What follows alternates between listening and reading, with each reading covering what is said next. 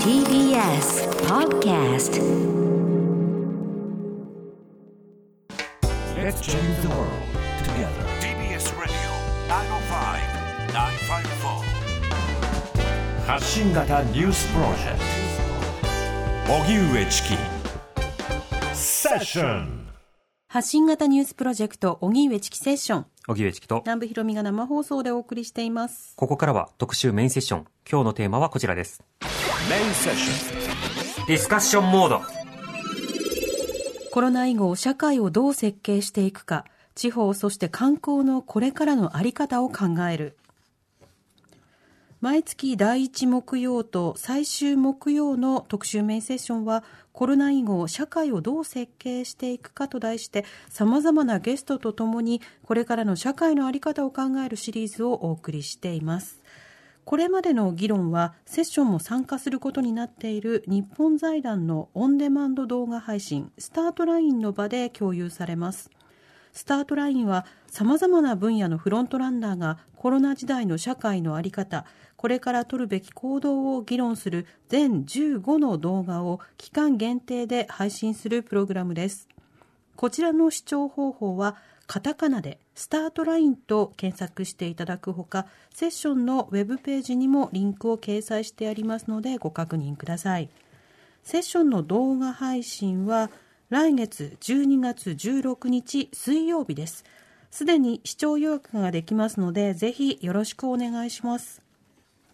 さて、今日はコロナ以後社会をどう設計していくか、地方、そして観光のこれからのあり方を考えます。はい。あの、いろいろなテーマでね、このコロナ以後ということを考えてるんですけど、はい今 GoTo も話題となっているこの地域と経済、これをどういった格好で考えていけばいいのか、はい短期的な政策もさることながら、コロナ災害によって浮き彫りになった様々な風景も共有したいなと思います。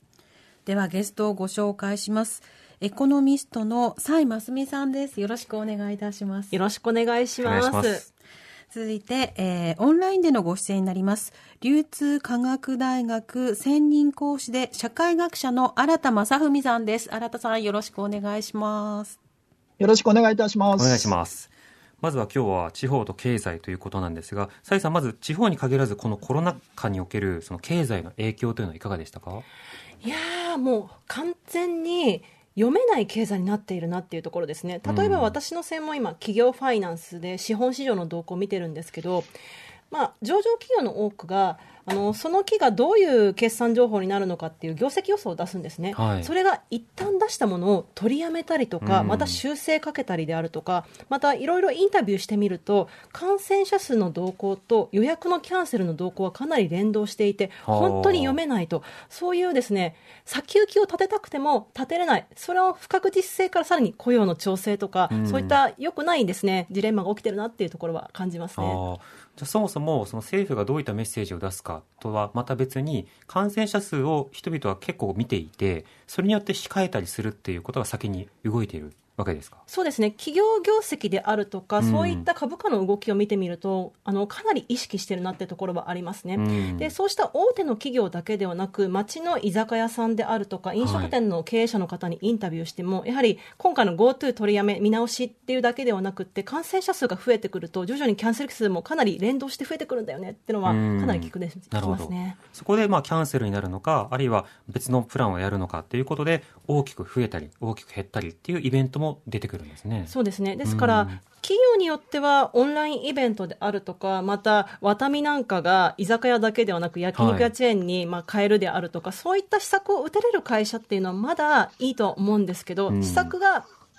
なかなかできない、新しいことができないっていう会社とそうでないところでかなり格差が広がってるなっていう印象もありますね。うんそうした中でじゃあ地方経済地方への影響というのはいかがですか？はい、地方はですね、これ私本当に強く思ったのが、実は今日ですね、名古屋からの帰りでここに来てるんですけどあそうも、なんですか。はい。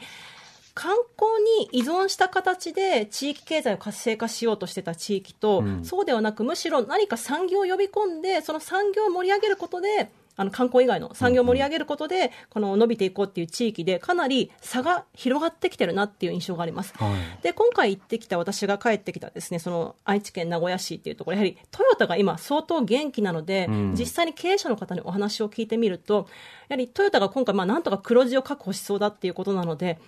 そこまでですね、全国経済ほどは悪くはないよっていう声が結構多かったですね。はい、なるほど。ただ一方で、例えば沖縄をはじめとした、まあ、北海道もそうですね、うん。観光にかなりその寄って立つところがあるところ、あるいは、まあ、あの、様々な、えーお客さんが減ると、間接的にその畜産とか農家とかでも、その、おろす先というものが、まあ、倒れたりとか、あるいはその経営しないということ、あ、経営じゃないな、あの、回転しないということで、お店がそもそもやらない。じゃあ、あの仕入れる必要がないって、影響が出てくるところなのに、割と軸足を置いている自治体などは、より打撃が多そうですか？かなり大きいと思います。うん。なので、その本当に第一次、第二次産業に、まあ、第一次産業にですね、依存気味で、かつ観光業ありきっていうところは影響が大きい。じゃあ、影響が大きいだけじゃなくて、自治体も何かしらの対策を打とうとしてるわけですよね。はい。でも自治体ってやっぱり日本国全体だけではなく、まあ、財務状況厳しい自治体が多いと。うん。そうなると地方債の発行ができやすい地域とまたそうでない地域で、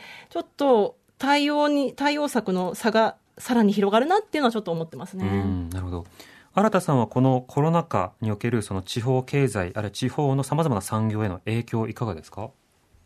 今おっしゃったようにですね、えっ、と、地方ってなかなか一括りにできない状況っていうのが今起きてるというふうに思うんですね。うん。で、あの、かなりこの5、6年ぐらいでですね、えーインバウンドが盛り上がったっていうこともあって、で、そこのこう、まあ、依存というかですね、まあ、そこにかなり、えっ、と、偏った形で、えーまあ、地価が上がったりとかですね、あるいはまあ僕の専門で言うと、商店街にお客様がえーお越しになられた地域っていうのは、やっぱりかなり大きなダメージを受けているとう。ん。うんだけど、そうじゃない地域っていうのは、あの、これはまあ、おそらく2つあってですね、あの、今、あ出てきた名古屋のような、あまあ、あまりあの、今回のおコロナで、えーまあ、ダメージあったかもしれないけど、そのダメージが比較的、えーそんなになかった産業が、えー集積している地域と、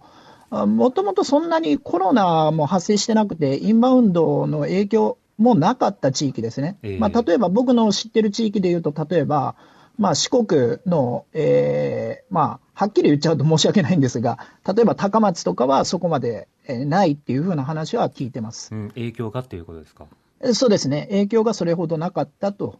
まあ、あの、これも比較の話なので、うん全くないって話ではないですけど、はい、うんうんそうです。相対的な話です。なるほど。となると、その地方経済といっても、その自治体ごとの産業構造であるとか、まあ、そうしたようなものごとの影響というものを見ていかなくてまずはいけないわけですよね。その中で、ですねあの、では、新田さんから見て影響が大きかった地域というのはいかがですか？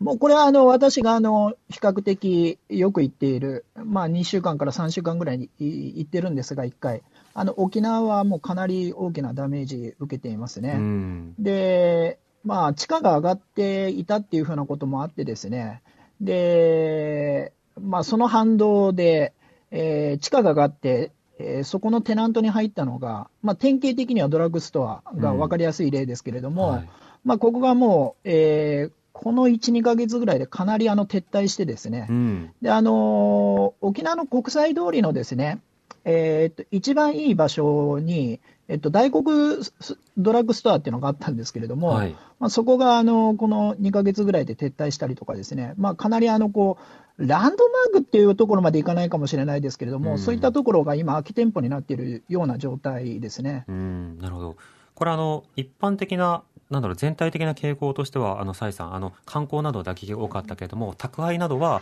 一時期すごい伸びたと。で、コンビニなども、あの、あるいはスーパーなども利用者も増えてたって話がありましたけど、今の沖縄のドラッグストアのような、一見すると増えそうだけれども影響が出てしまったっていうのはどうしてなんでしょうか？やはり沖縄っていう経済、まあ、その沖縄の県内 GDP の構成を私、今見てるわけではないので、あくまでも仮説なんですけれども、うんやはり観光に依存していた県の GDP を支えていたものが観光業からの収入だったってうことがあると。うんじゃあそうすると観光業に依存していたというか従事している沖縄県民の方の比率もかなり高いと思うんですね。うんうんとなると懐具合沖縄県民の方の懐具合というのが厳しくなる。うんじゃあ新たにこのスーパーに行こうであるとかお買い物しようとかこの引きこもって消費をしようっていうところに対しても、なかなか振り分けれない。だからこそドラッグストアって日本全国で見ると確かに業績いいんですよ。うんだけれども沖縄は例外になってるっていうもしかしたら例外かもしれないっていうのはそういった状況お金の入り口が県によって全然違うっていうことがまさにあの象徴的に現れ現れたことなのかなと思っています。ダイナミックに他の部分にも出てくるということですね。そうですねんはい新田さんはどうご覧になってますか？いや、あの、おっしゃる通りだと思いますね。うんあの、ドラッグストア全般が悪いっていうふうなことではなくて、そういったその地域によってはですね、まあ、例えば震災橋でも同じようなことが起きているのでですね、はい。えっ、大阪の。と、まあ、えーそうですね、まあ、最も地価が高いところにかなりドラッグストアがですね、集積してたっていうふうなことは、まあ、よく新聞にも出てたと思うんですけれども、うん。そこがかなり、えー撤退しているというふうなことがあります。うん。で、これはあの商店？あ、え商店、はい。あ、すみません、はい。商店街も同じようなことがあってですね、え。えーインバウンドで盛り上がってたその商店街がかなり厳しいんですけれどえも、うん例えばそこの近隣にあるですね、えー近くにある商店街で、地域の方たちをメインとしてた、あの顧客をですね、えーメインとしてた商店街っていうのは、そんなにダメージがないんですね。はい。例えば神戸とかでも、元町商店街っていう非常にですね、あ昔から有名な商店街っていうのがあるんですが、あのこの元町のその中心に近いその商店街っていうのはかなりダメージあるんですけれども、ええ中心から外れたえーエリアっていうのは、実はそれほどダメージがなくてですね、うん。えーもしかするとそちらの方の売り上げっていうのが上がっていると。はい。まあ、例えばあの、ここ最近で言うと、その食品スーパーの業績がかなり上がっているんですが、ええあのこれ、細かく見るとですね、お惣菜以外はすべてのセグメントで上がっているっていうふうな話を聞聞きましたね。ほう。え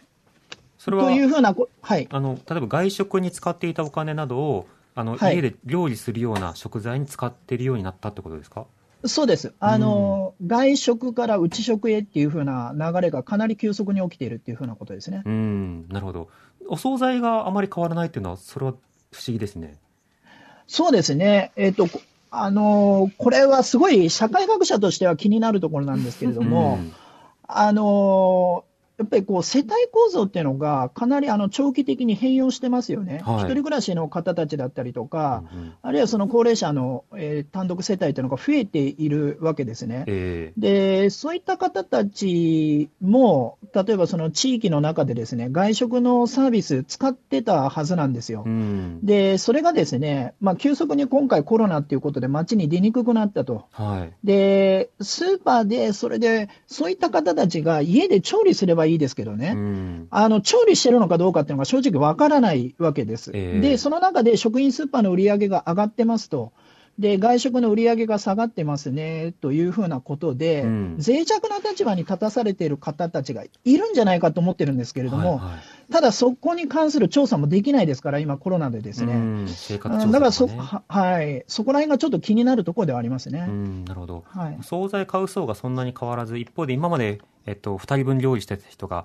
あ、うちに帰ってくるからっていうことで、じゃあお昼も4人前だとか5人前だとかっていう形で、単純にまず食材量が増えそうだというのは分かりますよね。一方で、うん今まで外食お昼をしてたんだけど、お家に帰ってきてじゃあお昼をそのまま惣菜にするわけじゃないっていう、不思議ですね。サイさん、気になりますなね。これよくわかんないですね、うんお惣菜の売り上げがもっと増えるのかなと思っていたんですけど、まあはい先ほどのは多分スーパーのってことなので、もっと売れてるのかな、その百貨店のね、お惣菜が今、やっぱり緊急事態宣言の時もお店を閉まってたりしたんで、うん。下がるっていうのもわかるんですけど、私は結構あの、お惣菜たくさん買っていた派だったので、え みんなそんなにこまめに料理していたのか、それとも先ほどの話にあったように、お惣菜って割高だし、先行きの状況もわからないし、雇用助成金でなんとか自分の給料少しは出てるけどわからない。うん。だから、ここは手作りでって考えてる人ももしかしたらいらっしゃったのかもしれないですよね。まあ、あとは生き慣れているのがスーパーではなくて他のお店で、うん。でもその吉野家とかそういった外食チェーンなどから買って帰るとかそういったなんか形態の変化に割とシフトしてるのかもしれない。そうですね。出前なん、うん。出前感なんかもね、かなりニーズが高まってますしね。ウーバーとかですよね、はい。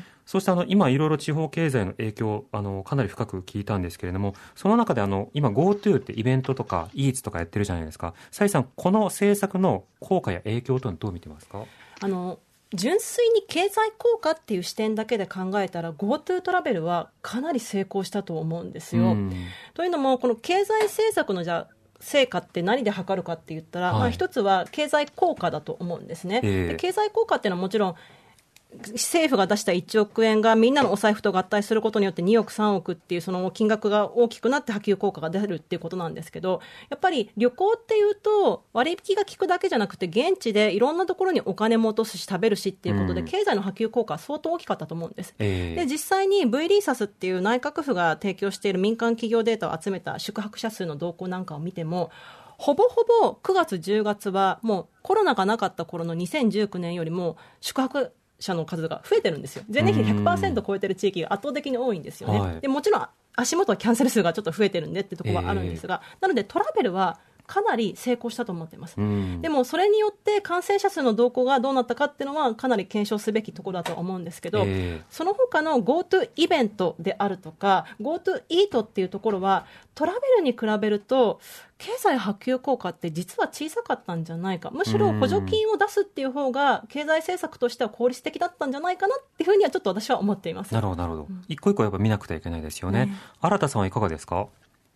いやおっしゃる通り、あの GoTo トラベルのインパクトはかなりあったというふうに思います。うんであの波及効果っていう意味で言ってもですね、あのまあ、特に観光業っていうのは裾野が広い産業ですから、はいえーまあ、沖縄に関してもやっぱり GoTo トラベルのですね、えーお客様が増えることによって、まあ、非常にいろんな意味でプラスに働いたっていうふうなことは言われてます。うんただですね、あのまあ、これもおそらく相当差異があって、はい。まあ、よくこれも新聞などで報道されていることですけれども、この GoTo トラベルの、えー割引っていうんですかね、これがあの35%、えー宿泊、まあ、交通費込め込みだと、えー35%の割引になって、15%クーポンがつくっていうふうになっているんですが、うん。まあ、あの高い宿の方の方がやっぱりメリット大きいわけですよね。えで、そうするとですね、まあ、あの、沖縄かなり二極化しているところがあってですね、うん。宿泊先っていうのがですね、まあ、ゲストハウス的な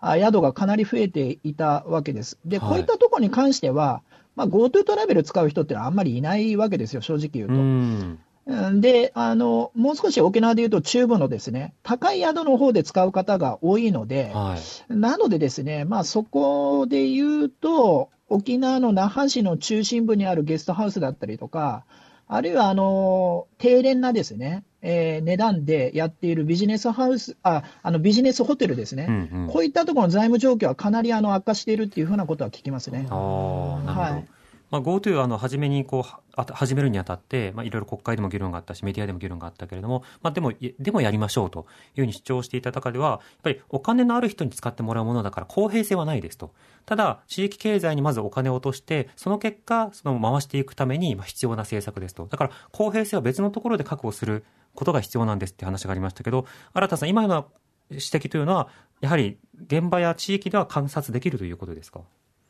そうですね、あの今、えーと、本当におっしゃおっしゃってたような、あのこのここ最近、やっぱり5、6年ぐらいで高級ホテルってだいぶ増えたんですけれども、うん。沖縄でですね、まあ、神戸でも例えば有馬温泉とかですね、はいこういったところにはお客様が来ていると、お金も落ちているということですよね。でかつあの新田さん、あの、はい。そのあたりのじゃあ地域差、お知らせの後にまた伺いますので、はい。一旦お知らせ行かせてください。はい、TBS ラジ TBS Radio オ荻上チキ荻上チキさて今日の特集メインセッション、コロナ以後社会をどう設計していくか、地方、そして観光のこれからのあり方を考えるというテーマでお話ししています。はいね、南部さん、あの、地域によってもいろいろ影響が違うし、地域の中でもどの仕事なのかとか、高級ホテルなのか、うん。ゲストハウスなのかでも影響が違うっていうのは、言われてみればでもそうですよね。うん。うん。トラベル使う人割引率をやっぱ考えて使ってる感じ、私の周りでもします、うん。で普段からそういった旅行券を買う人なのかそうじゃないのかっていう人がうん。わざわざ今回使うようになるのかっていうこともさることながらイートがあまり機能してないっていうのはええ。身近なたね、飲食とかでわざわざクーポン買うかとかそういったような違いもいろいろありそうですよね、まだ課題をちょっと見たいですね、えー特集メインセッションこの後も続きます。荻上チキ。荻上チキセッション。今日の特集メインセッションはコロナ以後社会をどう設計していくか地方そして観光のこれからのあり方を考えるというテーマでお送りしていますゲストはエコノミストの蔡真澄さんよろしくお願いしますお願いします流通科学大学専任講師で社会学者の新田正文さんリモートでのご出演ですよろしくお願いしますお願いいたします。お願いします。さて、あの、前半途中で新田さんに二極化の話していただきましたが、地方の二極化、そのあたりいかがですか ?GoTo の恩恵の二極化ですね。GoTo のですね、恩恵の二極化っていうのは、あのもう本当に、えー宿泊のですね、えー先で言うと、公共ホテルの方にお客様が、えー行っていて、で、低廉なですね、えー宿泊、えー料金で、えーやっていたところがかなりあの厳しい状態になっているというふうなことがあるかと思いますう。ん。で、ただまあ、これもですね、えーっと、まあ、本当はもっと細かく見ていかないといけないとは思うんですけども、えまあ、すべてがすべて本当にそうなってるのかっていうと、ちょっとよくわからないところもあって、うん。まあ、例えば宮古のようなですね、はい。まあ、ここ4年ぐらいで本当に急速に増えたところっていうのは、そもそも離島で、ええ。えーまあ、感染者が増えたら、まあ、かなり医療危機がすぐ起きるだろうっていうふうに分かっているような場所っていうのは、かなり厳しいだろうなっていうふうに思います。うん、なるほど、はいさらなる細分化ということですよね。では、この GoTo の評価、どう考えればいいのか、もう一方ゲストの方にお話を伺います。え独立行政法人経済産業研究所上席研究員の中田大吾さんとつながっています。中田さん、こんにちは。どうも、こんにちは。よろしくお願いします。どうも、ご無沙汰しております。はい、よろしくお願いします。さて、この GoTo トラベル事業についてのあの評価を聞く前に、あの経済の打撃がまずそもそも、えー観光業などどうだったのか教えてください。はい。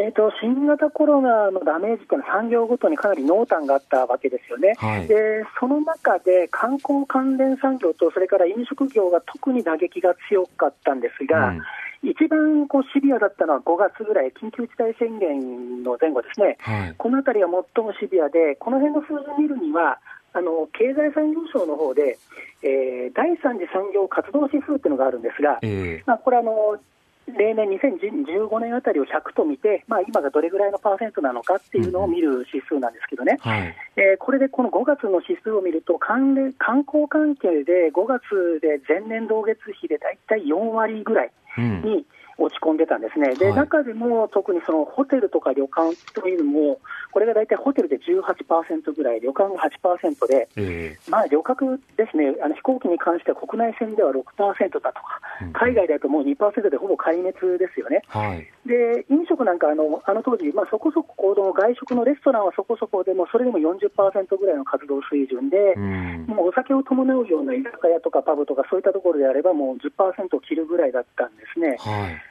で大手の旅行業者なんか見ても、この5月は大体もう、えー2.4%ぐらいの活動水準だったということで、もうほぼほぼもうおシャットダウンされたような状態だったのが、はい。えー7月以降に徐々に持ち直しに加速がついてきて、ですねえ直近で、ね、可能なデータが大体9月のデータなんですが、ーはい。観光産業全体で、観光の産業全体で70%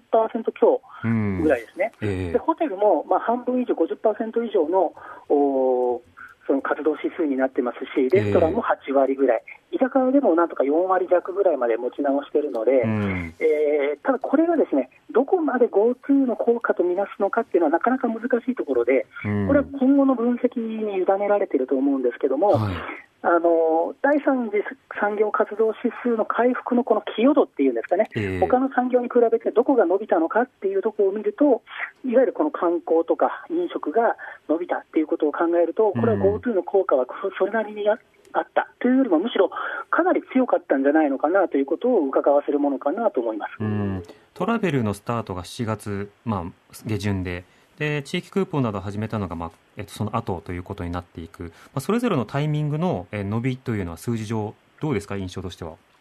えーとですね、これはですね9月までの数字しかぐっと出てないので、あのうん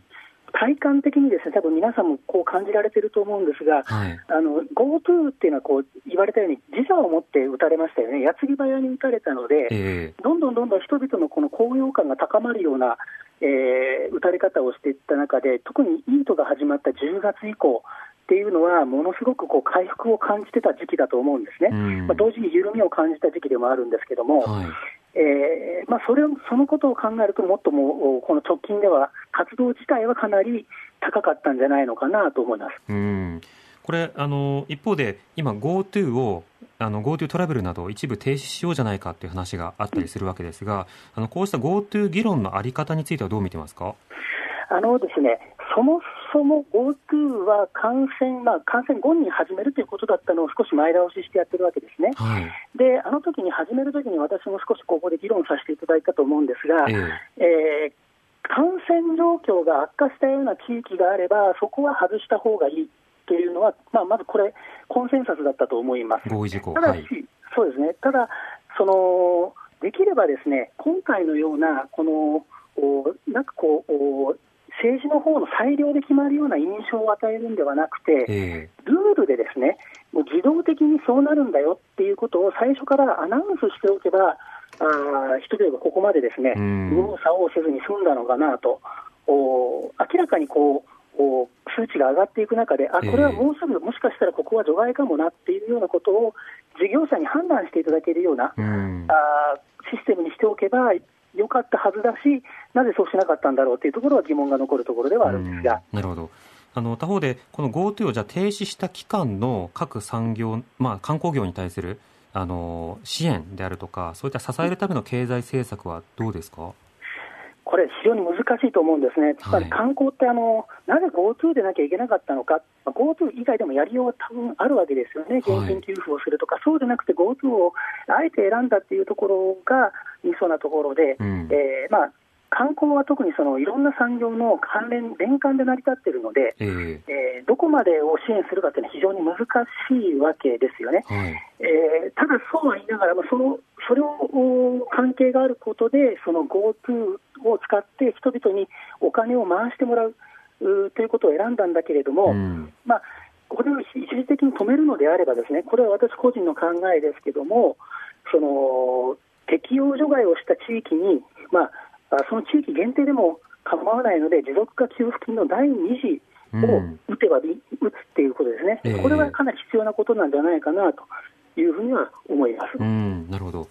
それからあの先ほどあのこのスタジオの議論でも GoTo トラベルに関してはインパクトがそれなりにあった一方で、GoTo イートやイベントなどに関してはなかなかその効果が見えづらいという話ありましたが中田さんこのあたりはどうでしょうか？ここもですねまだ数字がこう目に見えて分かっているわけではないので、はい。えーなんとも言えないところはあるんですが、えーとですね、これね、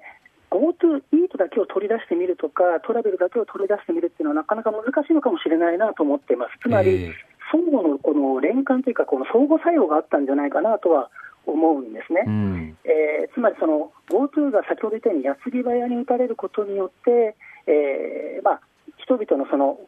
もうこのお感染状況が緩まっているっていうところに対しての期待感をぐーっとお押し出すような効果があったのかもしれません。ええはい、なので、えーまあ、その結果としてあのトラベルの方も後押しされたし、うん。えートラブルがトラベルが伸びることによって、イートも伸びたっていうようなこともあり得るのかなとは思います。なるほど。まああの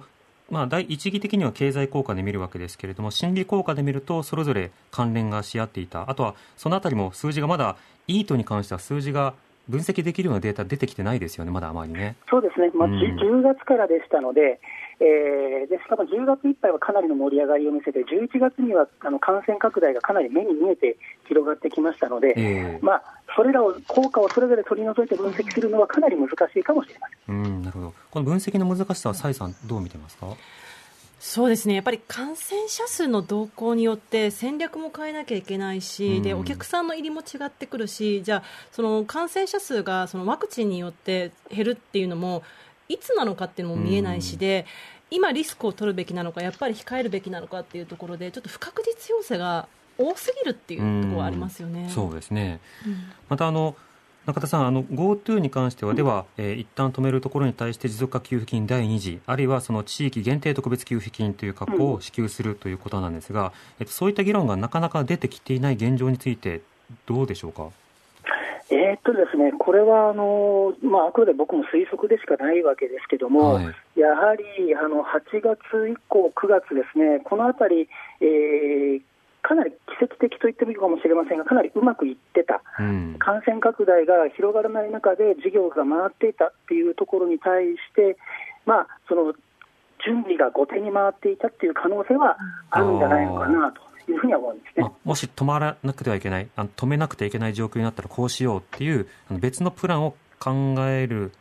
暇がなかったのか、あるいはもう怠けてたのか。うんまあ、怠けていたというとなかなか難しいかもしれませんが、それが政治的にあの行政の中でも議論できるその準備がなかなか整ってなかったんだろうなと、うんもしこれがですねトップダウンでもこれは先にやるべきだ、あの準備しておくべきだっていう指示があれば、それはあの行政は動いたと思いますので。ええーそういうことの動きを取れなかった何か要因があるんだろうあるんだろうなと思います。えうん、それから中田さんあのこの経済的インパクトがそれなりにあったという話とその結果なのかそれと関連してなのかそれともあの同時になのかまだ分析が分科会でも分かれているようですが、その感染拡大というものは今起きていると。となったときに、この両立であるとか、あるいは配分については、中田さん、どんな視点が必要だと、あの経済学者としてはお感じですか？えー、とこれ、経済学者の意見というふうになるかどうかは分かりませんが、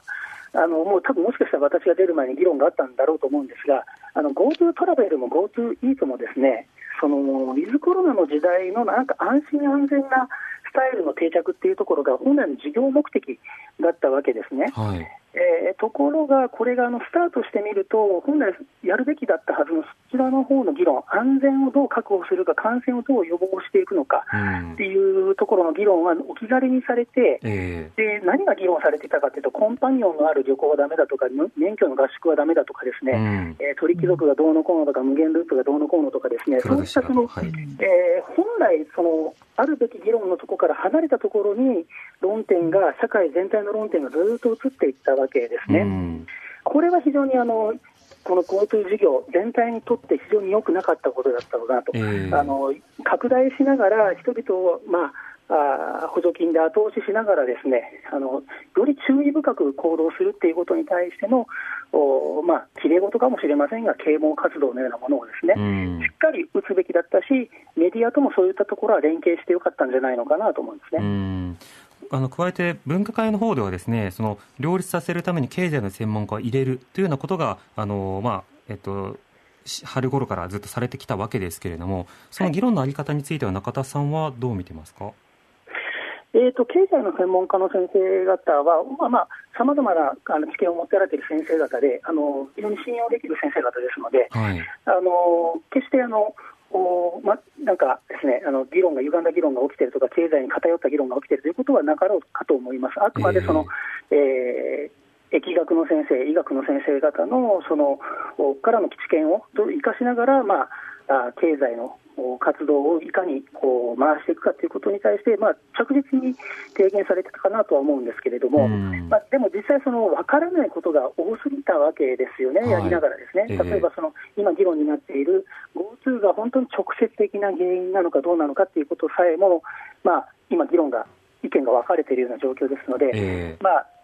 走りながら考えるっていう、その難しいさじ、えーそのおところを、まあ、突きつけられているのかなと思います。うん確かに、えっと、もしこうなることは確かに考えられたので GoTo を使うならば、えっと、保健所で例えば感染者数の確認をする際に GoTo 利用がしたかどうかも必須事項に入れますとか何かしらこう追いかけていくための仕組み作りというのは確かに必要でしたよね。そうですね、あのこれ、あの始まる時にも、多分この番組、前身のあの深夜の番組でも議論したかなと思うんですけども、はい。やっぱりそのお医療との提携ですね、そのお医者さんたちにいかに負担をかけないかっていう、医療システムに負担をかけないための仕組み作りっていうのも、ええ。これまたあの事業者にとってみれば、それが一つの啓蒙というかこう、意識の意識づけになるわけなので、うんえーぜひともこう踏み込んでやればよかったし、でもこれは今からでも遅くないので、えー適用除外されないケース、うんああそう地域ですね、その地域対象にどんどんどんどんお広めていくべきじゃないかなと思います。なるほど。わかりました。中田さんありがとうございました。はい。ありがとうございました。独立行政法人経済産業研究所上席研究員の中田大子さんにお話を伺いました、うん。そうだなって思いました。あの、そうだなっていうのは提案の部分ですね。あのもし止めるのであれば持続化給付金のようなものをそこの人たちにはやっぱり配るべきだろうと、はい、それからもう一つとしてそのこの GoTo を結局使った人の感染者というのは正確に取れてないっていう状況があるので取るための仕組みっていうものをこの間に作るっていうことが必要だろうと。これはもう必必須条件ですよね。これはもうすぐさまやるべきだなというふうに思いました。今のやり取り蔡さんいかがですか？いや私も本当にあのその通りだなと思ったんですしあの実はそのデータとして GoTo イベント、GoTo トラベルと感染者数の関係を示す研究っていうのは私はまだ見たことないんですけど、うん。人の往来が増えれば増えるほど感染者数が増えるっていうデータであるとか、相反が見られるっていうものはすでに関東地区ではすでにもう指摘されているんですよね。うんなので、この人の往来が増えると、やっぱり感染者数が増えるっていうことは、GoTo トラベルでもそういったことが起きうるのはもう予見できたので、うんまさにそのウォッチしていく、追跡調査ができる仕組みっていうのをセットでするっていうのは、すごく素晴らしいと思いました。うん新田さんは今のその経済的な視点指摘いかがですか？いやあの非常に参考になるご意見が多かったんですが、あの改めてちょっと振り返ると、ですね、はいあの GoTo トラベルのインパクトが大きかったのは、多分おそらく10月以降になってからだと思うんですね。うんで、それまでっていうのは、あの15%のクーポンなかったわけですよね。はいで、で、それでですね、クーポンが出てきてすぐ、えっ、と、お店が対応してたかっていうとですね、うん。まあ結構あの手続きが煩雑だったっていうこともあって、え多少少し遅れて、まあクーポンが使えるようになったっていうところがあってですねえ、はい。まあ僕の感触で言うと、やっぱり10月の中旬以降ぐらいから、えー観光客の方たちが街を回遊するようになったんですよね。うんうんなので、トラベルの後のクーポンが配られるようになった。で、そこにイートとイベント、で、次商店街っていうふうなことで、まあ、街に回遊するようになったっていうところがかなり大きな違いなんですよね。この1ヶ月ぐらいのですね。で、ただ、えーこの街に回遊するっていうところが観光の、まあ一番こう、なんていうんですかね、醍醐味でもあるのでですね、えまあそこの部分と、えーアフターコロナのことも含めてですね、安全安心っていうのを確保しながら、どういうふうな形で新しい観光のあり方っていうのを考えていくのかっていうところが、実は行政これメッセージ実は出してるんですよ。う GoTo ん商店街も、ここの対策ちゃんと書類上ですね、書かせるページが1ページ丸々あるんですね。えええで、どういう対策するんですかっていうふうなことを細かく書いて、で、その上で審査やってるんですけれども、うんただそこのメッセージがおそらくあんまり伝わってない。うんで、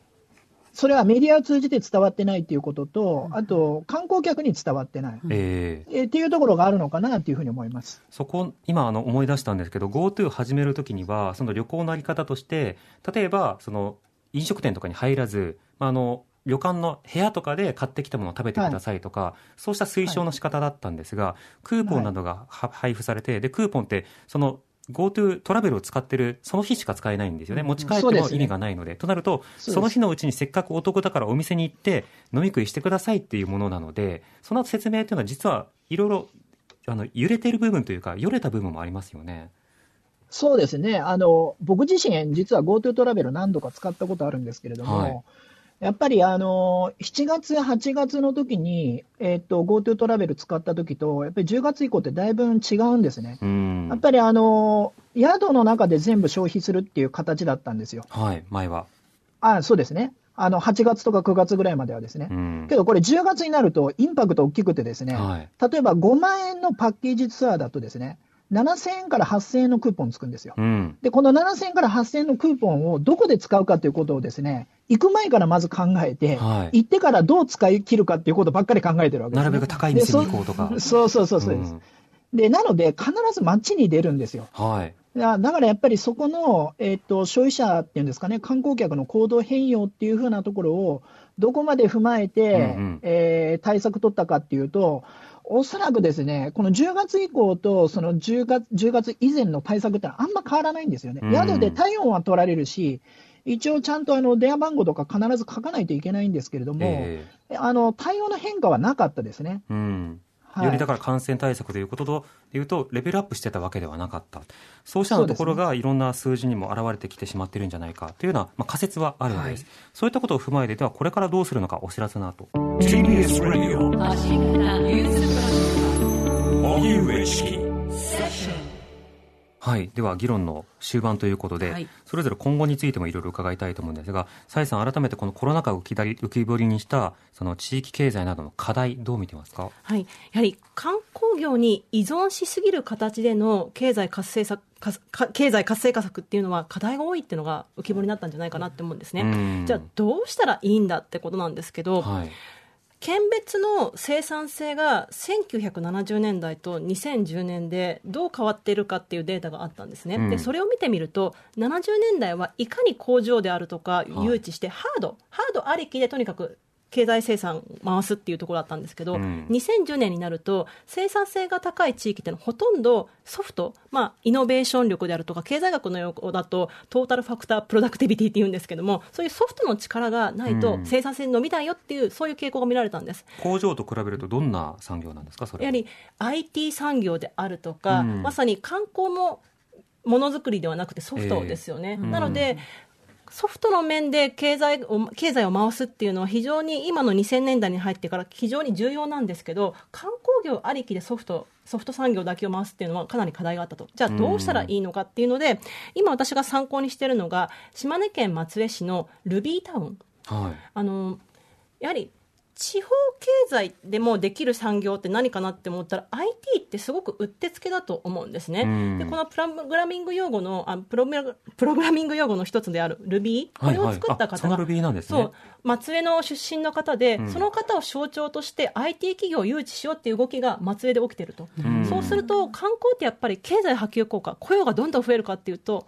他の産業に比べるとそうでもないところもあるとでも、うん IT 産業なら地方でも場所を問わないしそうしたルビータウンのような事例もあるので、ええ IT 産業をこの誘致するっていうのが一つこれからキーワードになってくるんじゃないかなって私は思いました。うん、そういった他のプランがどうなのかっていうことを常に探し続ける力っていうことですよね。はい新田さん浮き彫りにされた課題いかがでしょうか？